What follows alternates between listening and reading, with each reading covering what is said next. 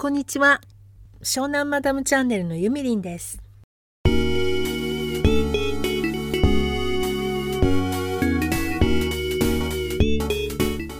日はミーハー全開の話題でいこうかなと思います。そしてまた今日はクローゼットの中からお届けしています。昨日はねめんどくさくなって仕事部屋からお届けしたんですけどまあ自分的にはそんなに変わりはないかなと思ったりしてますがいかがでしょうか、えー、今日はバチェロレッテのお話からしたいと思います。そもそもなぜ私がバチェロレッテを見る羽目になったかというと毎日聞いているスタイフの配信者の方がねバチェロレッテを見ていたらすごく推しメンが一人いてこの人絶対最後まで残るだろうと思って見始めましたって言ってたのでで私はその配信者の方が結構好きなので女の人ね。でどんなんだろうと思って見てみたんです。でそしたらやっぱりたくさんいる中であこの人素敵だなっていう人が1人いてきっとこの人のことを言ってるんだろうなと思ってずっと見てたのね。そしたら昨日の配信の中で私の好きな人が落ちてしまいましたと言っていたのでああそうなんだ。全然違う人だったわ。私の好きな人とと思って。意外な展開に。そのバチェロレッテの展開よりもその配信者の方の好きな人が違かったということでびっくりしてしまいました。そういえばねその方はシュレックみたいな男の人が好きって言ってたのであちょっとそういえばシュレックっぽいというところがあるかななんて思いながら。なるほどと思って見てました。でも今4人とかになってるんですよね確か。だからもう名前も言っちゃってもいいかなと思うので、えー、告白しますが私は高校さんがいいなってずっと思ってました。最初から。でだってさあの番組って一応あのバチェロレッテが結婚を考えるほどの人を探したいってことでしょ。で子供も欲しいって言ってましたよねあの萌子さんは。それだと結婚前提となるとやっぱり好き好きっていう気持ちだけじゃダメっていうか経済的にもしっかりした人じゃないとしかもあんな萌子さんみたいに素敵な人をね曇らせることなくちゃんと彼女の笑顔が絶えることなく、えー、毎日を生活させてあげるにはそれなりの収入もないとダメだと思うんですよ。でそんな中でなんかさ えそのあなた仕事は何みたいな人が結構何人もいたりしたのでそれどうなんだろうなと思いながら見てましたね。でコウコウさんは会社を経営されていたり結構しっかりしてる感じがするのででも絶対この人卒がない感じだしいいよねとは思っていたんですけれどもなんか会が進むにつれてその卒のなさ具合が完璧すぎるっていうかもう少し隙を見せないと女の人はちょっと不安に逆に不安になるんじゃないのかなと思いながら見てたらやっぱり昨日萌子さんももう少しその自分を好きだっていうその気持ちを確認したいと確信したいとかそんなこと言ってましたよね。でその多分素の部分はね普通の人だと思うんだけどそこを見せるのが怖いんでしょうね彼は。そこを見せた方が魅力度が増すのになと思いながらいつも見てます。でも次回はきっとご両親を紹介しなきゃいけないっていうことなのでそこでいろいろ見えてきますよね。よくあの好きな人のお母さんに対する態度っていうのをよく見てるといいって言うじゃない。そのお母さんに対する態度がもし結婚したら将来自分にされる態度だよっていうのを聞いたことがあって。以前ね私のすごい好きだった人がお母さんにいつも怒ってるのね。まあ半分甘えてるんでしょうけどなんでそんなことばっかりするんだよみたいな。なんかなんかいつもね怒ってるわけよ。なんでそんなこともわかんないんだとか。なんかねいつもそういう感じでガミガミガミガミ怒っていて。私もそのうちもしかしたらやれやられるのかななんて。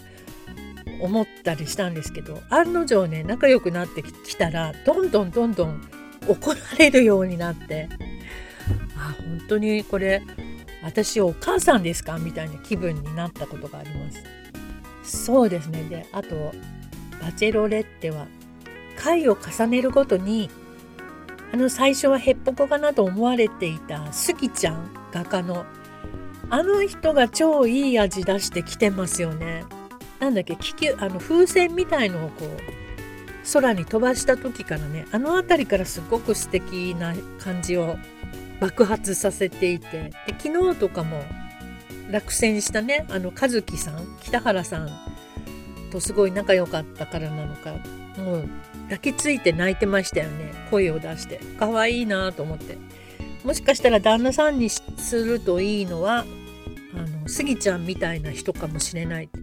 でもう一個さんも多分感情を思いっきり出してくれる男性の方が安心すると思うしもしかしてスギちゃんとか思いながら見てます。はい。では次の話題。次の話題はですね最近よく言われる何を買うかではなく誰から買うか。これを私は身をもって体験することになりました。というのもですね私は昔からあのオリジナルグッズというものにすごく弱くて。例えばですよあの BMW とかメルセデスとかそれを買ったとするじゃない。でその時にいろいろもらえるじゃない。記念品。記念品っていうかオリジナルグッズみたいな。もうああいうのが異常に好きなのね。なんかキーホルダーとかなんかさちょっとしたトートバッグとかどこにも売ってないオリジナルみたいな。そういうのが好きで。でそれと同じような意味で最近ではね YouTuber の服そのオンラインショップで売ってるオリジナルグッズみたいなそういうのを買うのが大好きになってきちゃってで自粛に入ってからあの YouTuber のヒカルくんとケミオくんが本当に好きでねキャラクター的にまあほとんど見てるんですけどそうするとやっぱりあのオリジナルグッズとかも売ってるからそっち見に行っちゃったりするわけですよ。で光くんは特にあの人商売人だしあの詳細があるからいいものを売ってるんですよね結構。でそのリザードっていうブランドを持ってるんですけどそのリザードのロゴがこう金銀のラメラメになってるちっちゃいんだけどねそのトレーナーが欲しくて買おうかなと夏に思ってたんですけどでもその時に8月ぐらいで発送が12月とかなってたのでえー、そんなのちょっと先すぎると思って買わなかったんですけどそりゃあのいくら在庫抱えたくないっていう気持ちはわかるけども12月はないよねちょっとね。それじゃあさ秋にも着れないし冬も半分逃してるようなものじゃん。私だったらある程度の数は売れると見越せる数は作ってそれが売り切れちゃったらそれこそあの好評につき売り切れってして追加は、え、製造でき次第発送しますみたいなそんな感じにするけどねあんまりだよね全員12月だなんて。でそんな折にケミオくんのオリジナルグッズのショップが昨日オープンになりました。で私は事前に LINE の登録とかもして先行販売みたいので買えるようにね どこまで好きなんだって感じですけどでそれで昨日たまたま家にいたので11時朝の11時の先行販売にすぐ行けてでロンティーを2枚白と黒と買いました。でそれはねあのケミオくんが背中に入れているタトゥーと同じ自分の生まれた緯度と経度が書いてある書いてあるじゃない刺繍って言ってた。それの綿100%のコットンのロンティーって言ってたから即売しました。私はあのアクリルが入ってる服とか本当に好きじゃなくてユニクロとか言っちゃっていいのかな。あそこのなんだっけさらっとした素材の下着とかあるじゃない。あれかぶれちゃったんですよね。なんかお尻とかがすっごいいつもかゆくって。あとキャミソールとかもかな。なんかもうねかゆくてかゆくて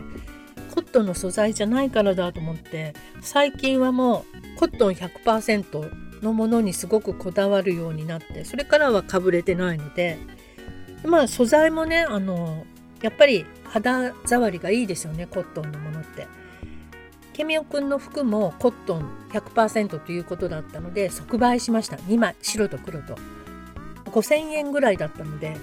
まあお手頃だからねいいかなと思って買ったんですけど最近はやっぱりそのあんまりフォーマルな服とか気張ってこう都会用の服とかが必要ないじゃないですか。ちょっとそこら辺でこうお友達と会ったりとかちょっと出かけるぐらいなので。前だったらねあのちょっとホテルのラウンジで打ち合わせとかそういうのが結構頻繁にあったのでちゃんとした格好していかなきゃいけないしこっちも日が張るのでねそういう商談とかだとまあきちっとした格好してましたけど最近はもうそういうトレーナーとかロンティーとかそこら辺をかっこいいの着たいなみたいな気持ちになってるので、えーと、ケミオくんの服はちょっと助かっちゃったの楽しみ来るのが。でケミオくんの服も12月発送ってなってたんだけどまあ今の時点で1ヶ月ぐらいならまあケミオくんだったらいいかなと思って待つことにしました。ヒカルくんのでもあのリザードのトレーナーもなくなっちゃったら嫌だから買っとこうかな。ヒカルくんのトレーナーはねちょっと高い。1万5,000円とかしてた。確か。であとエミリンのねショップもオープンしたということで見に行ったんですけどなんかねエミリンの服は欲しいと思わなかった。なんでだろうこれ。すごい面白い現象。まあそんなミーハーな日々を過ごしているユミリンでした。聞いてくださってありがとうございます。ああと言っておきますけどあの私の配信はいつもなんか家事しながらとか何かやりながら聞いてくださいね。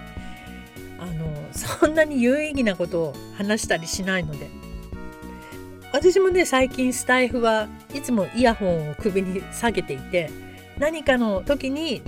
なるべくながら聞きするようにしています。はい、ということで今日も聞いてくださりありがとうございました。寒いですけど素敵な週末をお送りください。